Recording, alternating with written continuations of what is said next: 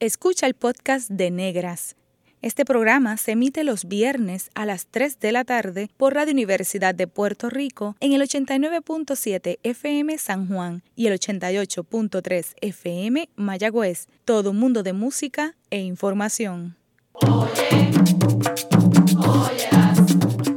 Negras por Radio Universidad. Cadena Radio Universidad de Puerto Rico presenta Negras producido por Colectivo ILE, un espacio para visibilizar proyectos antirracistas y educar de forma crítica e informada sobre la negritud y la racialización.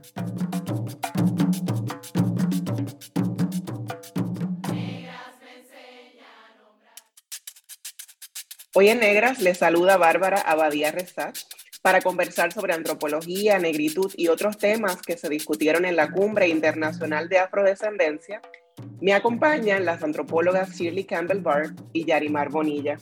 Shirley Campbell Barr es antropóloga, activista antirracista y poeta afrocostarricense. Es la autora de varias colecciones de poesía que incluyen al emblemático poema Rotundamente Negra.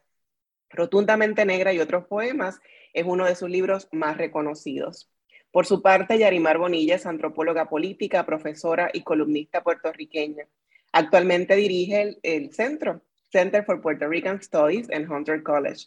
Es la autora de numerosos artículos académicos del libro Non-Sovereign Futures, French Caribbean Politics in the Wake of Disenchantment, y coeditora de Aftershocks of Disaster, Puerto Rico Before and After the Storm, y la versión en español, Réplicas del Desastre. Además, otro de sus libros, Through Jot Remix, de Michelle Roth Trujot Reader. Bienvenidas a Negras, Shirley y Yarimar, ¿cómo están? Bien, gracias por la invitación. Muy bien, muchas gracias por la invitación también. Ambas están en Puerto Rico porque vinieron a participar de la Cumbre Internacional de Afrodescendencia que se está llevando a cabo desde el pasado 21 de marzo. Antes de hablar de sus intervenciones en la Cumbre Afro, me interesa saber, yo que soy también antropóloga, ¿Cómo ustedes llegan a la antropología? Shirley, usted estudió dramaturgia, literatura, creación literaria. ¿Cómo llega entonces a la antropología? Es un placer estar por aquí, es un gusto ser parte de Negras, la verdad, lo decía la primera vez que participé en este espacio, me encanta el nombre del espacio em, y me siento totalmente identificada con él. Em, bueno, ¿Cómo llegué a la antropología? Yo creo que yo llegué a la antropología por accidente, pero al final de cuentas la antropología me escogió. Me escogió porque yo creo que es un, es un instrumento de... se, ha, se, ha, hablado, se ha, se ha, un poquito, se ha basureado, como decimos nosotros, un poco a la antropología, a la antropología como históricamente se ha, se ha, se ha hecho eh, sus, sus aproximaciones. Pero yo creo que es un instrumento, es un instrumento que, le, que, nos, que me ha permitido a mí un poquito el, el, reconocimiento y el replanteamiento de algunas, de algunas, de algunas aproximaciones históricas que se han hecho a las poblaciones a las, a, las, a las cuales yo pertenezco. Así que ciertamente yo creo que la antropología, pues por supuesto, peca. No la antropología como tal, sino eh, la, forma como se ha, como se ha ah, utilizado, digamos, en los estudios antropológicos. Sin embargo, yo creo que Em, es, una, es, es, una responsabilidad, digamos, eh, desde nosotras, desde, desde nosotros como pueblos, eh, tomar las ciencias que históricamente han sido utilizadas para, para colocarnos en las posiciones de desventaja que nos, se nos ha colocado y, y, y reescribirlas incluso y utilizarlas como herramientas técnicas para aproximarnos también al estudio de nuestras propias de nuestras propias comunidades y de nuestros propios pueblos. Y yo creo que eso es lo que hay que hacer. Em, dijo dijo Audrey Lord que no se pueden, las herramientas del amo no pueden ser utilizadas para desmantelar las estructuras, digamos, que nos han eh, mantenido oprimidas. Sin embargo, yo creo que definitivamente tenemos que conocer las herramientas del opresor y utilizarlas en nuestro propio beneficio. Así que yo creo que la antropología vino a mí como una forma de conocerme incluso y de reaproximarme a nuestra historia. En tu caso, Yarimar, ciencias sociales, estudios latinoamericanos, antropología. Sí, eh, pues y una situación eh, similar y que, que, bien lo ha dicho Shirley, gracias, me inspiraste. Eh, pues yo, yo me fui a escuela graduada a estudiar, mi interés era ser periodista y quería ser como corresponsal en Latinoamérica o algo así, así que me fui a hacer mi estudio graduado en estudios latinoamericanos, pero entonces cogí un curso de antropología del Caribe y ahí eh, eh, sentí que esa tradición antropológica a la que yo me he sumado de Sidney Mintz, Michelle Roth Trujillo, que fue mi, mi director de tesis, de ver el, el, Caribe como una región, de usar las herramientas de, de, la antropología para entender una área que para, para otros expertos es muy diversa, ¿verdad? Porque no hay un lenguaje común, eh, las, las, culturas, los sistemas políticos del Caribe son muy distintos, pero es a través de la antropología que eh, escolares como Sidney Mintz pues crean unas definiciones para pensar lo que nos lo que nos ata en el Caribe, ¿verdad? Es que, en un gran parte de eso siendo nuestra afrodescendencia y el legado, ¿verdad? De la diáspora africana en el Caribe. Y pues al entrar como que en esa conversación académica, yo me entendí a mí misma de otra forma y tuvo como mucho más sentido para mí pensarme como caribeña que como latinoamericana. Y pues por ahí es que, que, empieza mi interés en entender a Puerto Rico como parte del Caribe y, y ver qué es lo que define esa área del Caribe. Y pues mi director de tesis fue Michel Roth Trujillo, que era haitiano, antropólogo haitiano, y mi primer libro fue sobre el Caribe francés, porque esa era como que mi entrada a, a este pensamiento era la antropología del Caribe. Y me gusta mucho lo que dijo Shirley de, de, las herramientas del amo. Eh, yo acabo de editar un libro con los ensayos de mi mentor Trujillo y parte de lo que él dice también es, es, similar, de que no podemos dejar que estas herramientas intelectuales eh, ahora ya no se puedan usar. O sea, él dice como que van, sí, quizás no son suficientes, quizás no van a, no van a desmantelar, ¿verdad? La casa del amo, pero tampoco le podemos dejar al amo sus herramientas, que tú sabes, y no quitárselas. Así que, ¿cómo, cómo podemos apropiarnos de esas herramientas, rehacerlas, reinventarlas, ¿verdad? Pero no simplemente dejárselas al amo, ¿verdad? Así que me, me parece muy linda la forma en que lo dijo Shirley. Sí, sí, me, me encanta, ¿verdad? Cómo ambas van conectando este, y, y, y esas experiencias, ¿verdad? Comunes. Shirley habló un poquito, ¿verdad?, sobre cómo la antropología la escogió, pero cómo ha navegado la antropología siendo una mujer visiblemente negra en Costa Rica. Bueno, yo debo decir que, que también ha sido una cuestión, eh, um, digamos que circunstancial, uh, accidental, etcétera, cómo me he ido metiendo en los espacios. Costa Rica no ha sido necesariamente mi campo de, de trabajo en los últimos años. Yo tengo que estar fuera de Costa Rica más o menos 28 años. Eh, siempre regreso, voy, vengo. Sin embargo, ha sido más, eh, me ha sido fácil eh, meterme en este campo mm, desde la posición en que me he encontrado, la verdad. Yo siempre he sido una mujer visiblemente negra. nunca me, nunca, nunca, dado que primero que no he estado, la mayor parte de mi, de mi, de mi, experiencia profesional la he hecho fuera de Costa Rica, he vivido en diferentes países y siempre yo arribo a los espacios eh, eh, con esta cara, con estas características y con este discurso. Entonces, eso me ha permitido de alguna forma um, o que se me cierren puertas o que se me abran eh, de alguna forma. Pero, todo, pero está muy claro em, quién soy yo y, y, y, a qué vengo, digamos, porque ha sido, ha sido mi, mi trabajo, ha estado cimentado y ha sido siempre eh, mi experiencia profesional desde, desde, desde buscar um, um, herramientas de investigación, desde buscar eh, eh, colocarme en los espacios que me permitan de alguna forma la generación de conocimiento y el trabajo antropológico desde las perspectivas de las comunidades negras. ¿Por qué? Porque, porque así es, porque, porque es una decisión, es una decisión que tomé y además he tenido la oportunidad de poder ejercer esa decisión, porque no siempre se tiene la oportunidad de ejercer decisiones de ese tipo. Sin embargo, yo sí he podido hacerlo por, por los espacios en que me ha tocado y digo que ha sido una suerte, digamos, en el sentido de que por, por, la, por, los, por, por, por los espacios donde me ha tocado moverme, eh, pues es desde ahí que me, que me he parado para, para trabajar lo que trabajo. Y, es, y, y bueno, yo soy antropóloga, pero bueno, me ha tocado igual Em, trabajar desde otros flancos, porque además pienso que la antropología me, me, dio la me ha dado la oportunidad de trabajar desde diferentes eh, espacios, desde incluso diferentes disciplinas, meterme desde eh, las, las, lo, lo, de antropóloga, digamos, me ha dado la oportunidad y lo que aprendí en, eh, a través de la, de la, investigación, de, la, de los diferentes espacios de investigación, diferentes estrategias de investigación y recolección de información, etcétera, me ha permitido colocarme desde diferentes disciplinas como la antropóloga negra que soy. Y eso, eso pienso que he tenido suerte. Y, y bueno, y he tratado de ejercer desde, desde esos espacios em, em, eh, mi filosofía, digamos, antirracista y, y, de, y de mujer negra.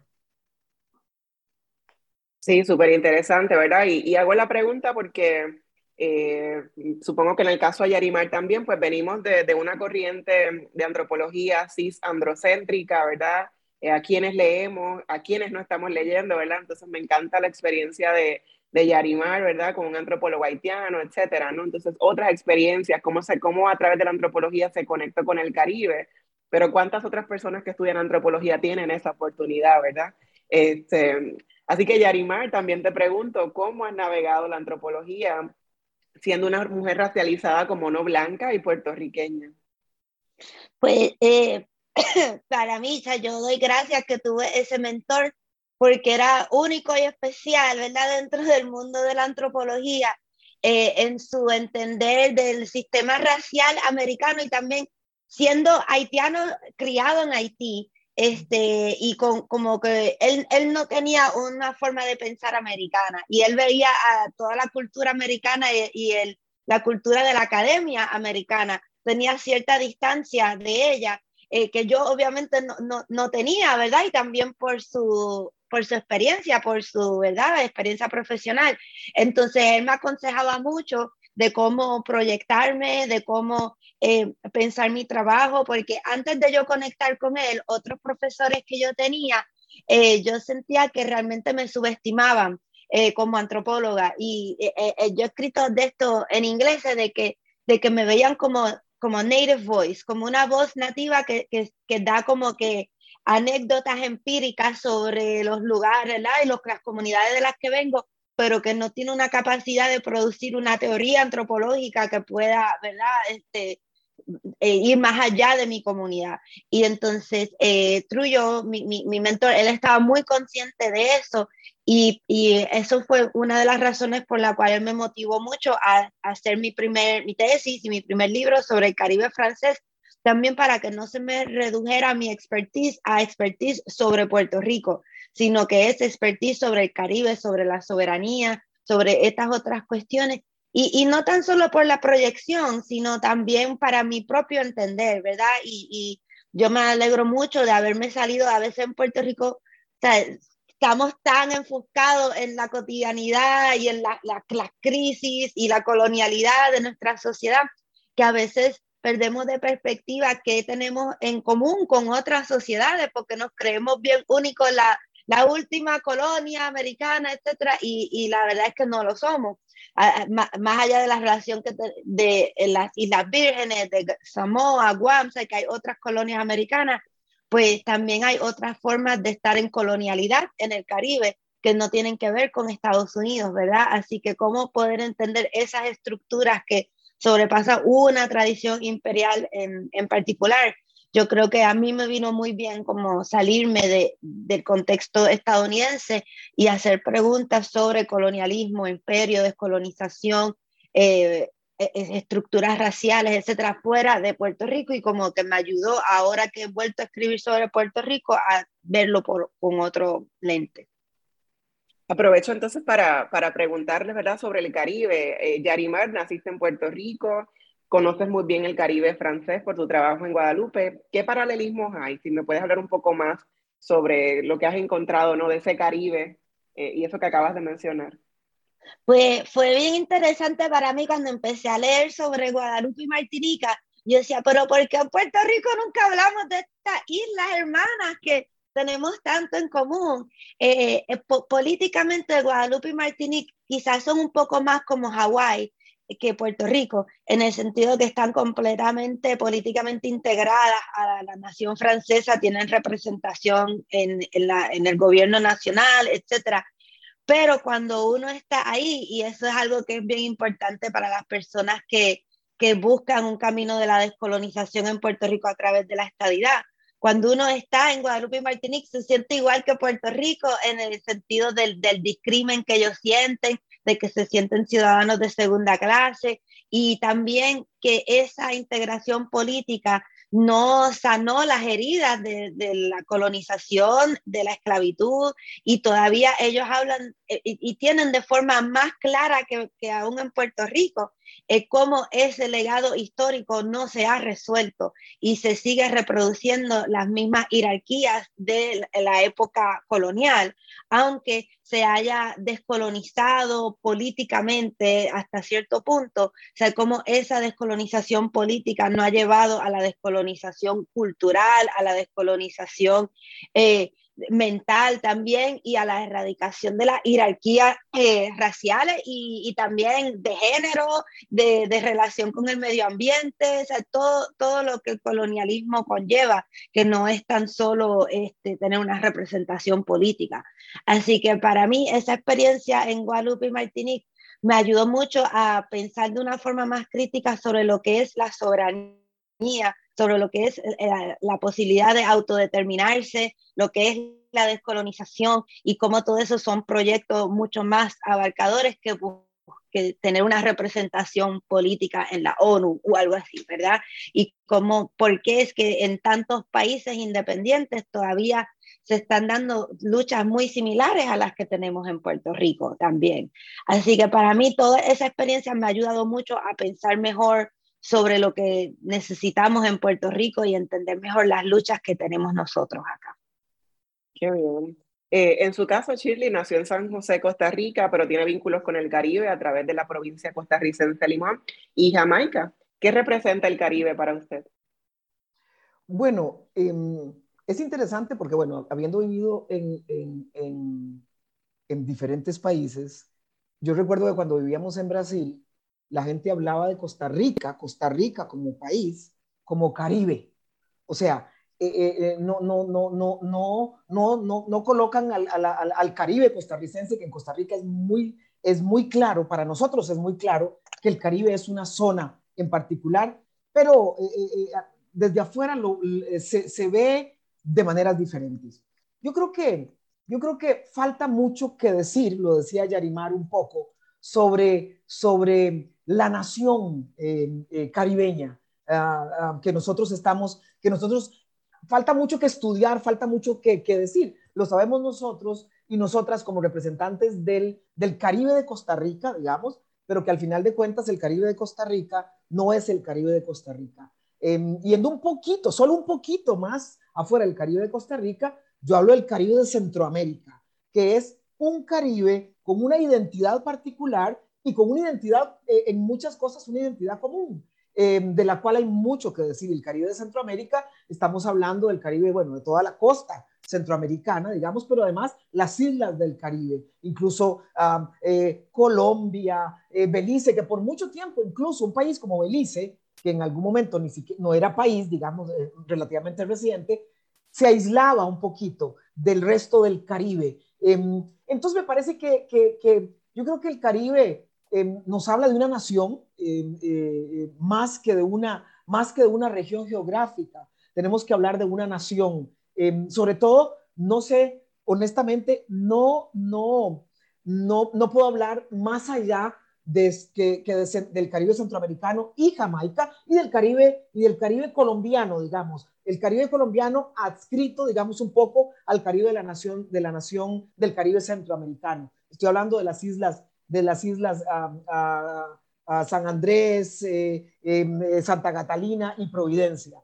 Em, y yo creo que hay mucho más que decir sobre este Caribe. Hay una identidad caribeña que, que, que, que, tiene mucho que decir, porque además no solamente, no solamente comparte una identidad cultural de alguna forma, sino que además comparte algunas características económicas eh, históricas que nos han colocado en, en, algunas posiciones y nos han colocado como frente ante incluso nuestros propios países. Así que yo creo que, que hay mucho que decir. Em, eh, habiendo vivido en Jamaica, en donde eh, definitivamente Costa Rica y Centroamérica en general tiene, tiene una gran, una gran ah, historia común. Eh, em, y entonces yo creo que eso, eso es importante. Todavía el Caribe de Centroamérica, el Caribe de Costa Rica en particular, es muy, es muy jamaicano, es muy jamaicano y, hay una historia que todavía está por escribirse en ese sentido. Hay, cada vez hay más, pero, pero a nivel antropológico hay mucho más que tenemos que decir em, porque em, nos, han, nos han hecho creer, em, eh, nos han hecho enfatizar más en las diferencias que en las similitudes. Y yo creo que es muy importante el trabajo que todavía está por hacerse en ese sentido. Sí, me parece bien importante, ¿no? Y esa mención de ese Caribe, de esa idea de la nación eh, caribeña, ¿no? Eh, que rompe con muchos patrones de cómo ver cada país ¿verdad? De, de maneras diferenciadas, ¿no? Y cuánto tenemos en común, lo que decía Yarimar, porque en Puerto Rico no hablamos de Martinica y Guadalupe y de otras islas del Caribe que las tenemos más cerca, ¿no? nuestro lente es desde Estados Unidos para, para mirar al mundo, eh, lamentablemente, ¿verdad? Como colonia. Eh, de ese quehacer antropológico, ¿qué proyectos etnográficos han sido más significativos para ustedes y por qué? Eh, Yarimar. Yo creo que, que, el trabajo que hice en Guadalupe pues siempre va a ser muy especial para mí porque eh, el trabajo de, de, campo de tesis siempre es muy especial en la, el momento en que uno está descubriendo esta herramienta de la antropología. Yo, yo me acuerdo, este, mi, mi, mi estudio etnográfico, mi objeto de observación era una unión en, en unión laboral, ¿verdad? Un sindicato en Guadalupe. Yo iba a las reuniones y, y estos sindicalistas que eran súper brillantes y habían leído Fanon y habían leído todas estas cosas y, y, y, las conversaciones eran tan ricas. Y yo me acuerdo ir para mi casa, eh, el apartamento que tenía allá, pensando, wow, qué dichosa soy, que mi vida es como que perseguir y hacer stalker de gente que me parece brillante y de quien aprendo tanto sea, para mí, y también eso es un momento de juventud, ¿verdad? Cuando uno es estudiante y no tiene responsabilidades familiares, etcétera, y se puede perder en otra sociedad por, por casi dos años como yo hice, pero me pareció que eso era como el, el, mejor trabajo del mundo, o sea, que, que uno pueda dedicar su tiempo a, a, estudiar y aprender de personas que, ¿verdad? Que, que quizás no, no, aparecen en los libros de historia o, se les considera en la academia como grandes pensadores, pero que para mí eran grandes pensadores y me ayudaron a, a entender mi sociedad mejor. Así que ese, ese tiempo de, de la el primer trabajo de campo siempre va a ser muy especial para mí. Qué interesante. Eh, Shirley, en su caso, sé que ha hecho trabajo eh, antropológico ¿verdad? en muchos lugares, pero en Costa Rica, principalmente en Limón, ha trabajado con mujeres, mujeres negras, incluso una persona con la que usted trabajó hace muchos años le puso a su hija su nombre, sí. así que la bautizó como Shirley, así que dejó un impacto muy grande en esa comunidad. ¿Cómo fue ese trabajo etnográfico en, en Limón, Costa Rica? Eh, yo creo que, que, lo que dijo Yarimar es, es, es, es, es muy cierto, es fantástico. La, eso es una de las cosas maravillosas de la antropología, que nos permite, sobre todo cuando una, cuando una um, tiene una aproximación desde una misma. Yo creo que eso es bien importante, desde lo que uno es y en el entendido de que, de que la, eh, la importancia un poquito de adentrarse en las cosas que no han sido dichas porque han sido silenciadas un poco. Eh, no, no, se ha permitido un poquito visibilizar algunas cosas. Entonces, al final de cuentas, ese, ese juego, eh, eso es una cosa maravillosa de la antropología. La etnografía es exactamente como un juego maravilloso que a una le permite eh, conocerse y un poquito eh, eh, estructurar y trabajar en, nuestra propia identidad. Y efectivamente, em, me tocó trabajar y es, es, exactamente como dice Yarimar, de los primeros trabajos que me tocó hacer como, como antropóloga en el Caribe de Costa Rica, no solo con mujeres afrodescendientes, mujeres negras, sino además con mujeres indígenas de los pueblos originales. Y entonces, eso ha sido maravilloso. Y es tan maravilloso, porque lo acaba de mencionar Bárbara, eh, regresé después de 28 años a una de esas comunidades y entonces me entero que una, maestra de la, de, la, de, la, comunidad, en una de las comunidades de los, de los territorios originales, me dice que ella se llama, tiene su nombre por mí y que recuerda que eh, cuando, cuando, cuando pequeñita, eh, cómo su mamá la llevaba a los, a los eventos, etcétera. Tuvimos un trabajo maravilloso con mujeres, con mujeres em, em, de los territorios originales en Costa Rica, con mujeres afrodescendientes y con mujeres campesinas en Costa Rica. El trabajo con mujeres es siempre maravilloso, porque además este trabajo tenía que ver con salud sexual y reproductiva de las mujeres, además de capacitación en diferentes áreas, tenía que ver con eh, indagar un poquito eh, en temas sobre salud sexual y reproductiva de las mujeres eh, en comunidades rurales y en comunidades tradicionales.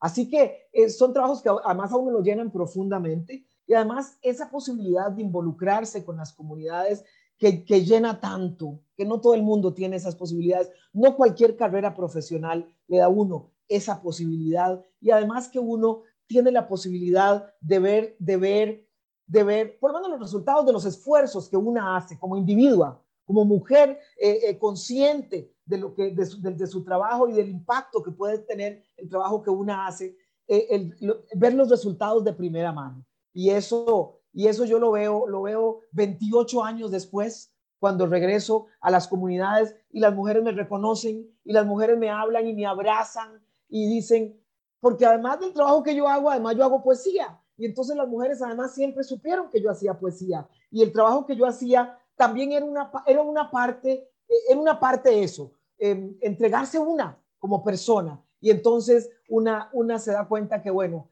el trabajo que una hizo, la información que una logró recolectar, la información, el trabajo que uno logró devolverles a las mujeres, tiene un impacto importante aún hoy, por más pequeñito que sea. Esa es una de las cosas maravillosas que una puede hacer en este tipo de, profesiones, digo yo. Sí, mencionan a ambas algo muy importante, ¿verdad? Esta idea de hacer antropología no es solamente ir al lugar a recabar información y publicar algo que después la gente ni se entera, ¿no? Es más, hacer ese, eh, crear comunidad, ¿verdad? Eh, ser parte, ¿verdad? Que la comunidad te acoja, ¿verdad? Dentro de, de sus procesos, de sus proyectos, no llegar así como decimos en Puerto Rico de paracaídas, aquí estoy, soy la antropóloga y así que esa, esa mantener ese diálogo, esa conversación y algo que mencionó Yarimar que me parece bien importante, llegar para aprender. No esa idea de que yo me lo sé todo, llego a, este lugar eh, a enseñar, ¿verdad? Esa idea del, del, del savior, ¿no? Este, muy estadounidense, sino eh, como en el Caribe, como América Latina, como nuestros, nuestros países también nos han, eh, si bien es cierto que vivimos en, países, ¿verdad?, eh, con, con, una historia colonial, etcétera, pero como también el, el, ser mujer, ¿verdad?, esta idea de la antropología encarnada, como también nuestras propias experiencias como mujeres racializadas, tienen mucho que ver con el trabajo antropológico que realizamos. Así que me encantó escuchar a ambas, ¿verdad?, cómo eh, esa forma de hablar de la antropología muy distinta a lo que uno puede escuchar de otras personas que hacen antropología. Voy a dejarlo aquí para entonces ir en el otro segmento a hablar eh, un poco más sobre la cumbre afro.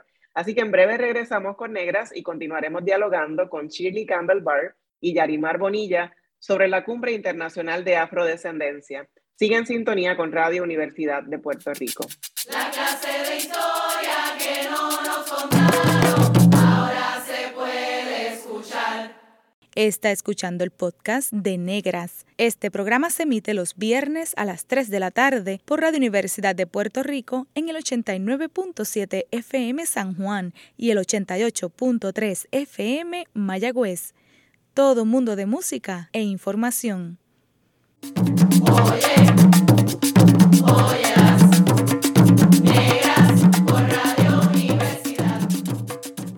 Usted está escuchando Negras, inspiradas en las grandezas de nuestras ancestras. Le saluda Bárbara Abadía Resach. Hoy converso con Shirley Campbell Barr y Yarimar Bonilla, dos de las distinguidas invitadas a la Cumbre Internacional de Afrodescendencia, que culmina este domingo 27 de marzo. En el primer segmento he tenido un banquete porque he aprendido muchísimo de dos compañeras que, compartimos ¿verdad? La, misma eh, profesión, pero más que nada también el mismo estilo de vida, de, aprender de las comunidades y de visibilizar a nuestras comunidades todas esas intersecciones que, nos atraviesan y que se convierten en opresiones y cómo utilizamos el trabajo de la antropología para denunciar, para visibilizar. Es lo que yo veo en el trabajo de ambas, tanto eh, combinándolo con la poesía, Yarimar con las columnas, con, con los libros, etcétera. Eh, es lo que yo veo y les agradezco porque sirven de modelo no solo para mí, sino también para otras generaciones de, de nuevas antropólogas y de nuevos antropólogos y antropólogas eh, de Puerto Rico, el Caribe, América Latina. Eh, Shirley, usted tiene una fanaticada boricua inmensa. A las mujeres puertorriqueñas, su poema Rotundamente Negra también, y me incluyo, nos ha llegado al alma. Eh, cuando decimos rotundamente negra, lo, decimos ya desde una forma eh, desafiante, porque vivimos en, un sistema, ¿verdad?, que, nos oprime y que parecería que no, no pertenecemos. Y entonces rotundamente negra nos hace eh, pensar en que siempre hemos estado rotundas, ¿verdad? Este, hermosas, bellas, etc. Eh, ¿Cómo se apalabra la piel? ¿Cómo se apalabra el pelo? ¿Cómo se apalabra ser una mujer negra? Eh, bueno, muchas gracias. Me encanta, me encantó y hasta que me provocó escalofríos cuando usted dijo que lo decimos de una manera desafiante. Eh, eso me parece fantástico, me parece fantástico. Yo creo que al final, yo siempre digo y le digo a la gente que cuando yo, cuando yo hago la poesía, cuando yo escribí esa poesía, supongo, no recuerdo el momento, pero cuando, cuando, cuando, cuando, me, cuando me pongo al frente de esa poesía, al final de cuentas, yo estoy hablando para mí misma. Y eso yo creo que es lo más importante. Nosotras, mujeres negras, eh, eh, pues tenemos una historia que nos, ha, que nos ha hecho colocarnos detrás de algo siempre. Eh, detrás de algo, detrás de alguien, detrás de una situación, detrás de una historia. quiero decir, invisibilizarnos después de que nos han invisibilizado. Entonces yo creo que, ¿cómo se apalabra la piel? Dice uno, ¿cómo se apalabra esta persona que yo soy? Eso es lo que yo intento simplemente.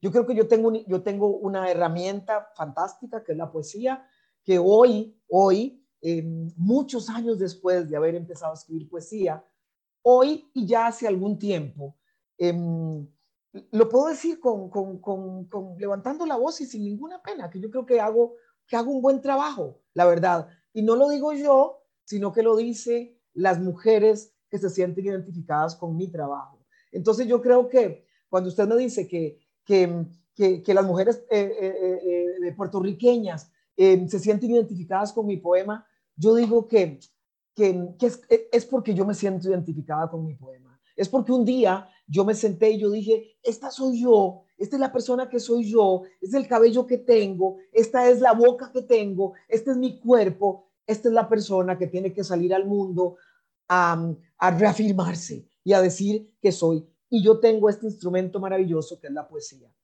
Y, que he descubierto con el paso del tiempo que la poesía tiene un poder maravilloso. Yo crecí escuchando poesía. Yo crecí en una institución en que, en que había poesía siempre, porque yo crecí en un conservatorio en donde teníamos talleres de creación literaria. Y además crecí, eh, cuando uno le daba la materia de español, le, le, le, le leían poesía, uno le tocaba analizar poesía, pero la poesía que yo siempre leí eh, no me consideró a mí. La poesía que yo, no solamente porque no estaba incluida, sino porque además las palabras con que esa poesía es, es, se, se, planteaba, yo no las entendía muchas de esas palabras. Esas palabras no, no eran parte de lo que yo no me identifiqué nunca con ella, hasta que aparecieron algunos poetas y algunos autores en que yo dije, ahí estoy, ahí me siento. Aparecieron los Nicolás Guillén para, en mi vida, ya estaban, pero, pero no me los presentaron nunca, hasta después que yo los empecé a encontrar. Entonces, ¿qué es lo que yo tengo que decir? Que al final de cuentas, eh, yo me siento contenta cuando ya puedo hablarle a las personas a los ojos, a las mujeres que se ven como yo, a las mujeres que tienen las mismas debilidades, las mismas dudas, las mismas... La, misma historia que yo, porque al final de cuentas, por más diferentes que seamos en nuestros países, al final de cuentas tenemos una historia común que nos ha negado y nos ha invisibilizado.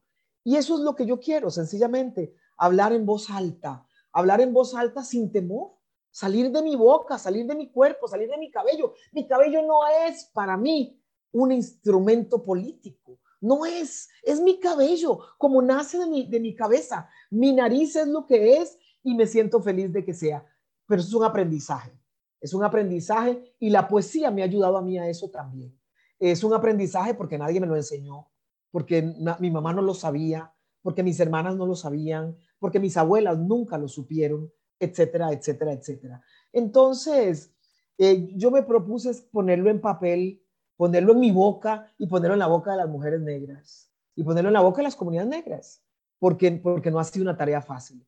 Entonces, ¿cómo se hace? Pues no sé, siendo yo, reconociéndome, siendo la persona que soy, reconociendo que este cabello es maravilloso, reconociendo que mi nariz es lo que es, reconociendo que si yo no lo digo, nadie lo va a decir como yo, porque yo soy esa mujer negra que tiene que reconocerse. Y entonces, cuando las mujeres negras lo ven, me ven, me escuchan, lo, leen, dicen, opa, entonces yo también. Y, eso es, y eso es maravilloso. Sin duda que es maravilloso. Me gustó también eso que mencionó de que hemos sido visibilizados y también nos invisibilizamos, ¿no? Entonces, como poesía, como rotundamente negra, nos, eh, es ese contradiscurso, ¿verdad? Eh, empezamos a vernos. Eh, y, vemos a Shirley, pero también veo a Bárbara, veo a, a mis compañeras de colectivo ILE, veo a mi abuelita, que tampoco tuvo esa oportunidad de y todavía a sus 89 años no puede reconocer su cabello natural, porque esa fue la imposición.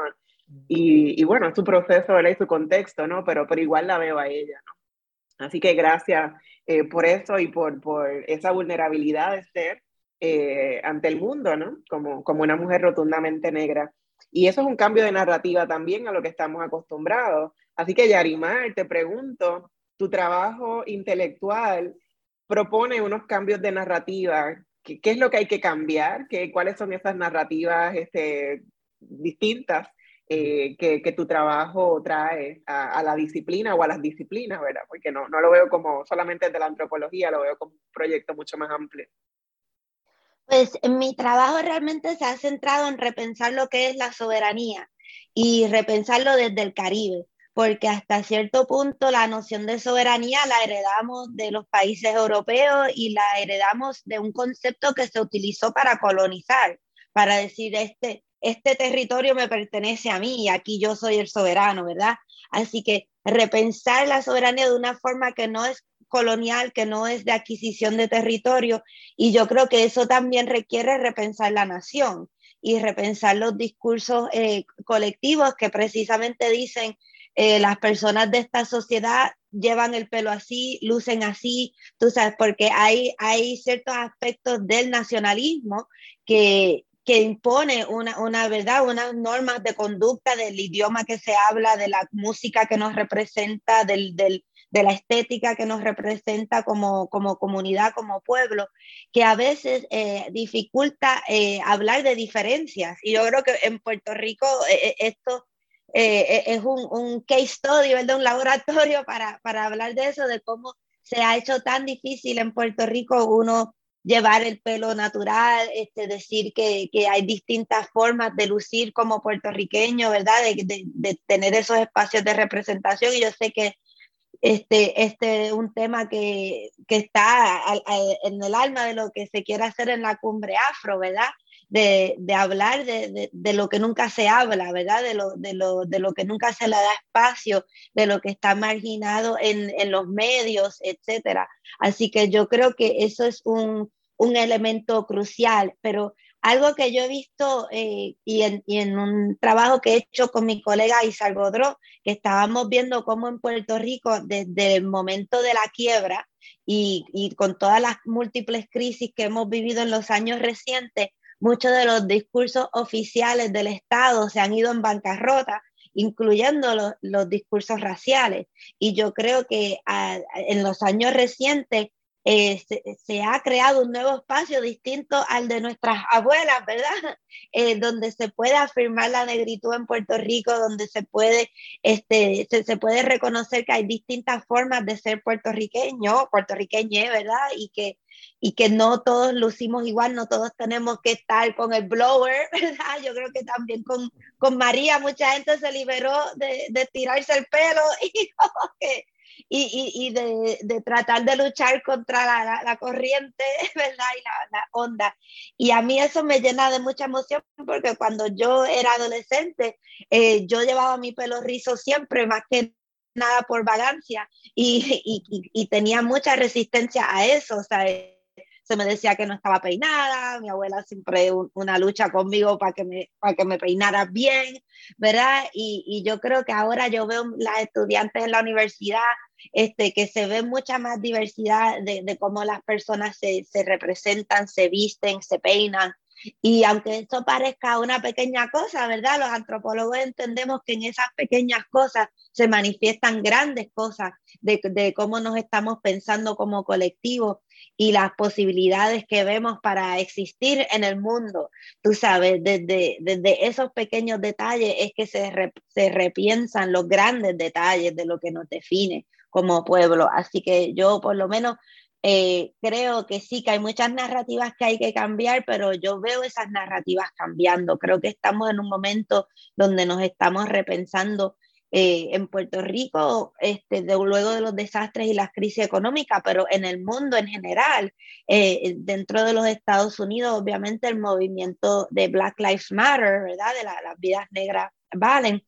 Eh, ha, transformado la forma en que se habla de negritud en, en Estados Unidos y, eso está en conexión con otros procesos en el mundo, donde en general también se está hablando de lo que es descolonizar, eh, más allá de, ¿verdad? de los aspectos legales, sino descolonizar nuestra educación, descolonizar nuestra estética, eh, descolonizar todas estas formas de estar en relación y en comunidad. Así que yo creo que todas esas narrativas hay que cambiarlas y se están cambiando. Me encanta que la cumbre, eh, si bien es cierto que se lleva a cabo en la Universidad de Puerto Rico, en el Anfiteatro 1 y 2 de la Facultad de Estudios Generales, también se sale a la Casa Dominicana, al Colegio de Abogados y Abogadas, a la Biblioteca Nacional y al Archivo General de Puerto Rico. Eh, y, a otros espacios, tener ese mercado afro, ¿verdad? Este, todo lo que ha ofrecido esta cumbre es bien importante para cambiar muchas narrativas en el país. Finalmente, en Puerto Rico, esta semana también celebramos el logro, ¿verdad?, de la ley 24, donde es la ley que propone que se erradique el racismo y se reconozca la afrodescendencia. Eh, y esto gracias también a, conversaciones con otros lugares como precisamente Costa Rica, ¿verdad? Que celebramos el 30 de agosto, el Día de la Afrodescendencia, por primera vez en Puerto Rico, ¿verdad?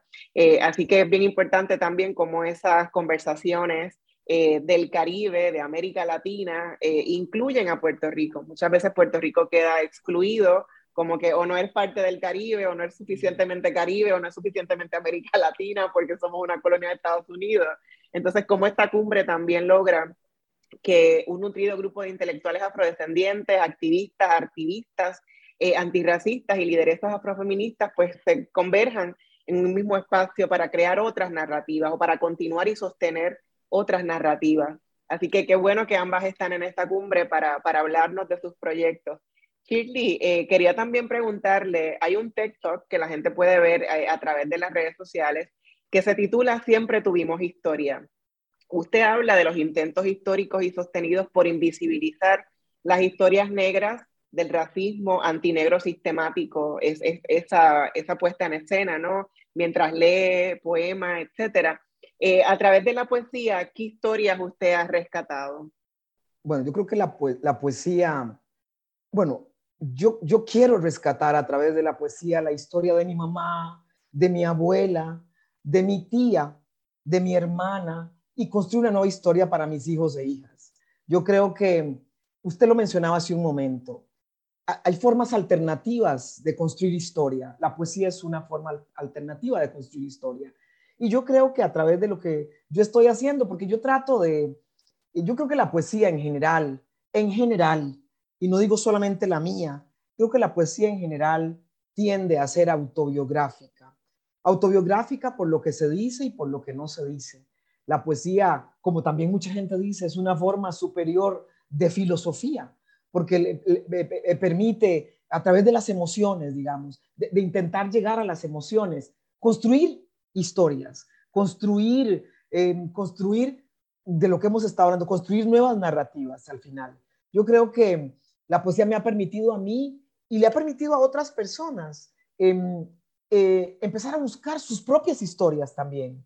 Cuando yo hablo en la poesía uh, de mis abuelas, mis abuelas que nunca conocí, em, cuando yo hablo en la poesía de mis muertos, cuando yo hablo en la poesía de, de mi hija, del cabello de mi hija, del cabello de Yari, cuando yo hablo en la poesía de, no sé, todas son historias que tienen que ver conmigo. Historias que han sido invisibilizadas en general.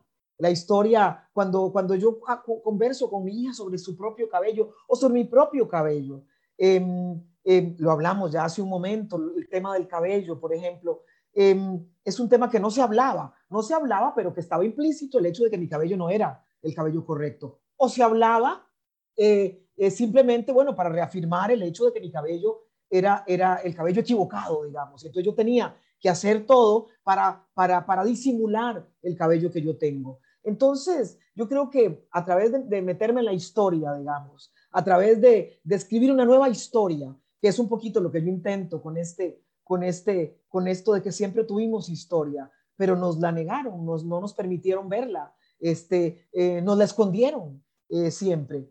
Y nosotras ahora, las de Arimar, las Bárbara, las Shirley, las, todas estas, estas personas que estamos ahora intentando dilucidar un poco y visibilizar esa historia, una historia que puede parecer, em, que puede parecer banal, digamos, banal o, o demasiado cotidiana, pero esa es la historia que de alguna forma nos negaron ver. Em, la historia que hoy mi hija de 14 años, eh, sencillamente para ella su cabello es, es solo su cabello. O sea, ella nunca tuvo la preocupación que tuve yo, así como Yarimar, que me decían, cuando yo empecé, yo empecé con mi cabello a, a, dejarlo natural, o sea, me lo empezaron a destruir a los 12, 13 años. Y, y yo, igual por perezosa, y porque me daba pereza y porque me quemaba, yo decía, yo no, no, no me dejaba el tiempo suficiente, estas, estas cosas que se pone uno, entonces yo salía corriendo a lavarme, mi mamá se ponía enojadísima porque, porque eso era dinero que se había gastado, en fin. Entonces a los 20, 20 años yo dije,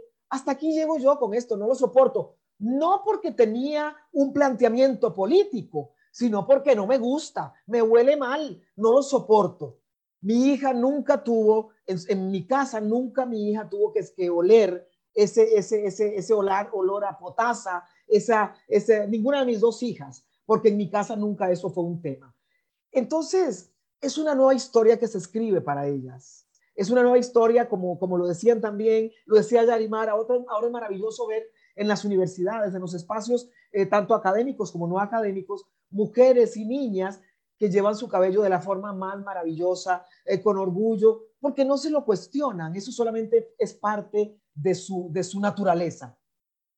Volviendo al tema de la, del tema de la historia, efectivamente, nosotras estamos escribiendo un nuevo capítulo en la historia, en nuestras historias, que es lo más importante, y en la historia de nuestras hijas, en la historia de mi madre, que todavía está ahí, y, toda, y, entonces ella, ella cuando me ve a mí, y ve a mi hermana y ve a mis otras hermanas y hermanos, ella sabe que hay una nueva historia que se está escribiendo, una historia que ella no pudo ver nunca antes. O sea, que porque no se le presentó, porque ella no tuvo la oportunidad de verla. Entonces, siempre tuvimos historia, solo que estaba escondida. La maldita, esa maldita que se ocultó por tanto tiempo, ahora la estamos escribiendo. Estaba ahí, porque la historia africana siempre estuvo ahí, una historia ah, maravillosa también, pero, pero nosotros pensamos que la historia empezó a partir de que nosotros nos esclavizaron y que nosotras no teníamos nada. La historia siempre estuvo. Ahora es tiempo de que nosotras ya la estamos escribiendo, de cualquier forma y desde cualquier y desde cualquier espacio, académico o no académico. Desde la arquitectura que estudió mi hijo, que yo él decía un día, no mami, es que yo no tengo nada, nada que ver con, con, con, y con eso que usted hace. Con él. Luego yo, por supuesto que sí, usted tiene una historia que escribir, por Dios. También en la, en la arquitectura nos invisibilizaron, nos dijeron que no existíamos. Todo era de otras personas. Mi hija, que es una sexóloga, yo también le digo, ahora les toca a ustedes decir cuántas personas negras no queremos ser atendidas por una sexóloga afrodescendiente que conoce su propio cuerpo. En fin, es una historia que está por escribirse. Y nos la escondieron, pero nosotras, es, es, es, es nuestro turno ahora quienes le seguimos en las redes sociales y conocemos su trabajo, eh, conocemos también el trabajo de su hermana, Epsi Campbell, la vicepresidenta de Costa Rica, que también forma parte de esta cumbre afro. eh, escucharla los martes en la hora del cuento a través de Facebook e Instagram.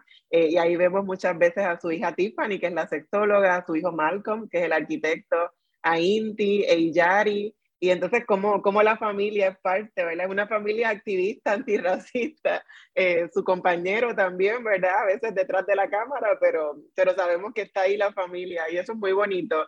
Y en el caso de Yarimar, quienes también la seguimos en las redes sociales, conocemos a Doña Monsi, la influencer, que es su abuela, que en las pasadas elecciones incluso hizo un anuncio de televisión con uno de los candidatos a la gobernación en Puerto Rico, eh, y es comiquísima. Eh, y también vemos, ¿verdad?, cómo, cómo te relacionas con, con, tu mamá. Así que Yarimar, ¿verdad?, este, quiero destacar cuando hablamos, ¿verdad?, de, nuestras ancestras y que, por ejemplo, Negras eh, existe gracias a que nuestras ancestras lucharon, sobrevivieron tanta deshumanización y aquí estamos hablando eh, de nuevo desafiante, que somos rotundas en muchas cosas, eh, pero como la importancia de la familia, así que yo veo esa familia de Chile y saber, ¿verdad?, de, de, sus hermanos y hermanas que también son personas profesionales en Costa Rica, em, y ver a Yarimar, esa familia matriarcal, la abuela, la mamá, Yarimar cantando en el carro, en la playa.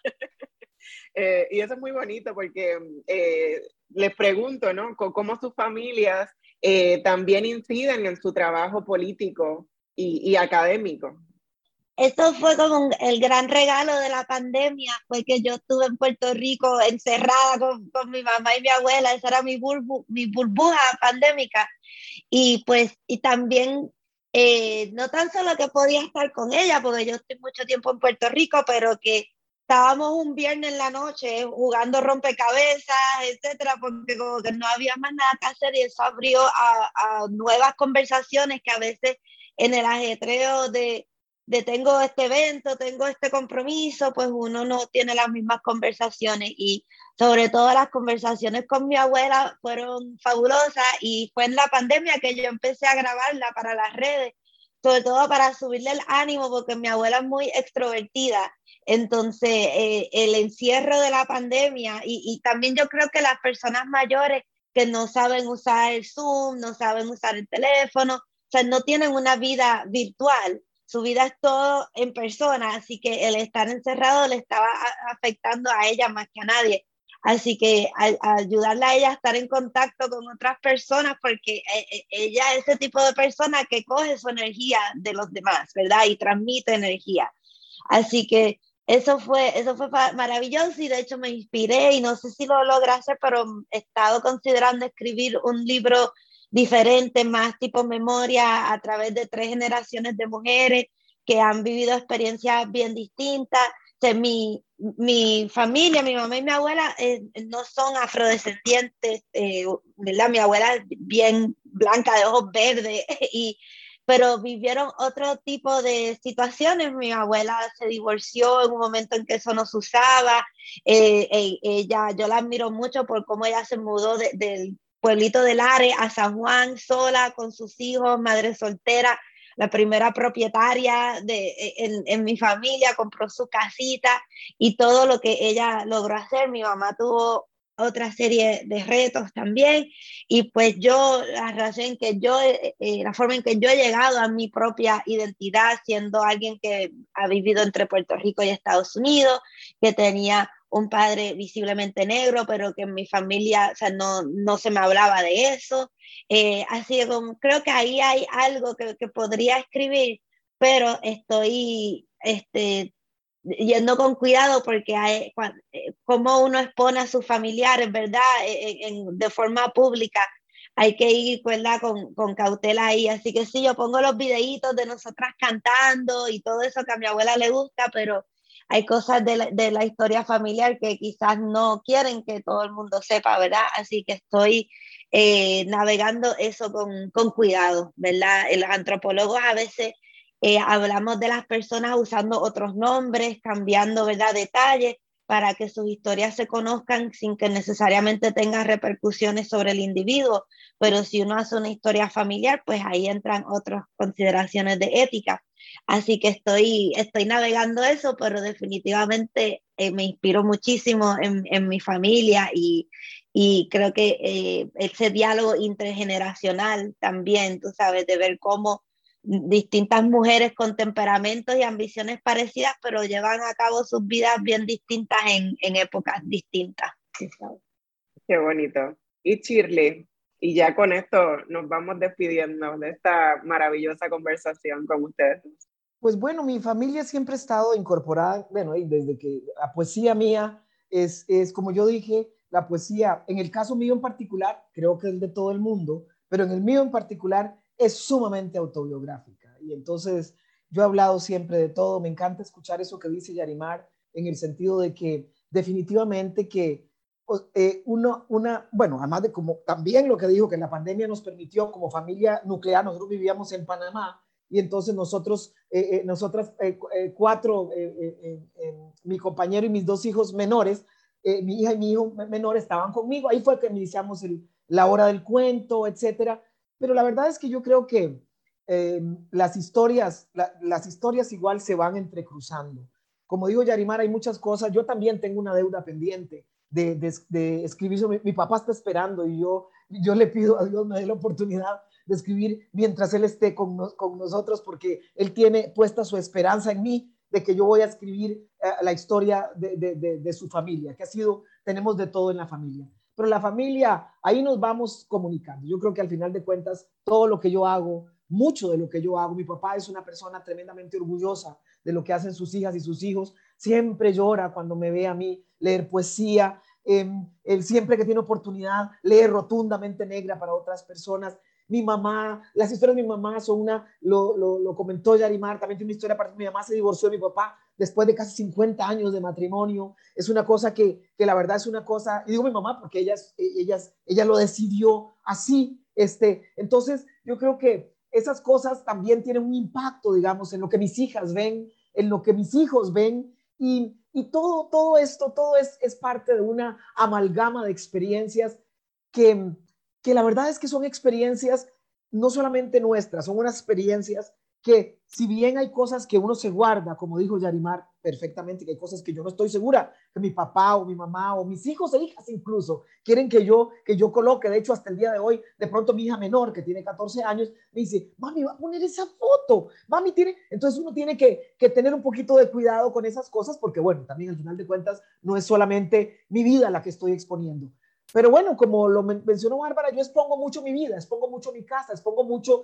mi familia, porque creo que son experiencias que nos pueden servir en comunidad. Eh, la posibilidad de yo poder leer y compartir lo que yo leo y conversar de algunas cosas y, e incorporar a mis hijos e hijas en ese propósito es una experiencia comunitaria, la verdad. Y hablo de comunitaria cuando hablo de las comunidades afro, cuando hablo que yo quiero que me vean, que yo quiero que vean que nosotras somos una familia negra, una familia que está intentando hacer cosas para cambiar la comunidad negra también, y yo creo que eso es, muy importante. Así que em, eh, uno sigue teniendo el cuidado que tiene, pero al final, bueno, este, em, la vida, la, familia, la, familia, la comunidad está construida por la familia, por la historia familiar también, que hay muchas afinidades también en nuestras historias comunitarias. Mis abuelas que no conocí, mis abuelas que están en mis poemas, porque nunca las vi, pero imagino sus vidas a partir de lo que veo en mi madre y en mi padre, por ejemplo.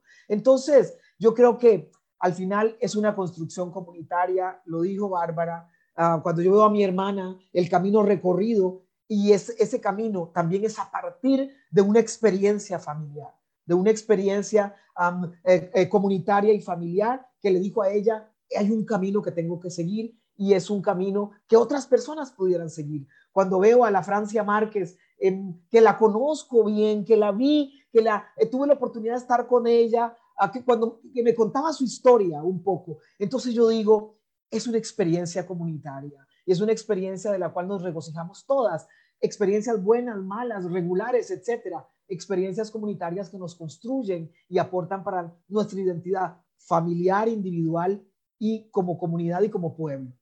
Qué hermoso.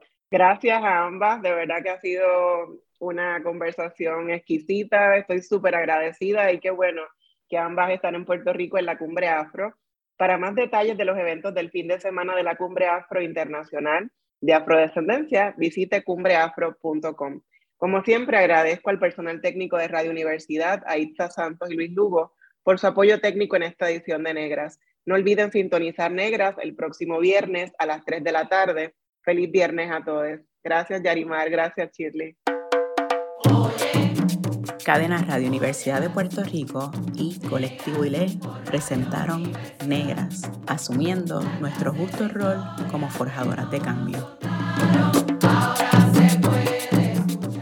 Acaba de escuchar el podcast de Negras. Le invitamos a que nos sintonice los viernes a las 3 de la tarde por Radio Universidad de Puerto Rico en el 89.7 FM San Juan y el 88.3 FM Mayagüez. Todo un mundo de música e información.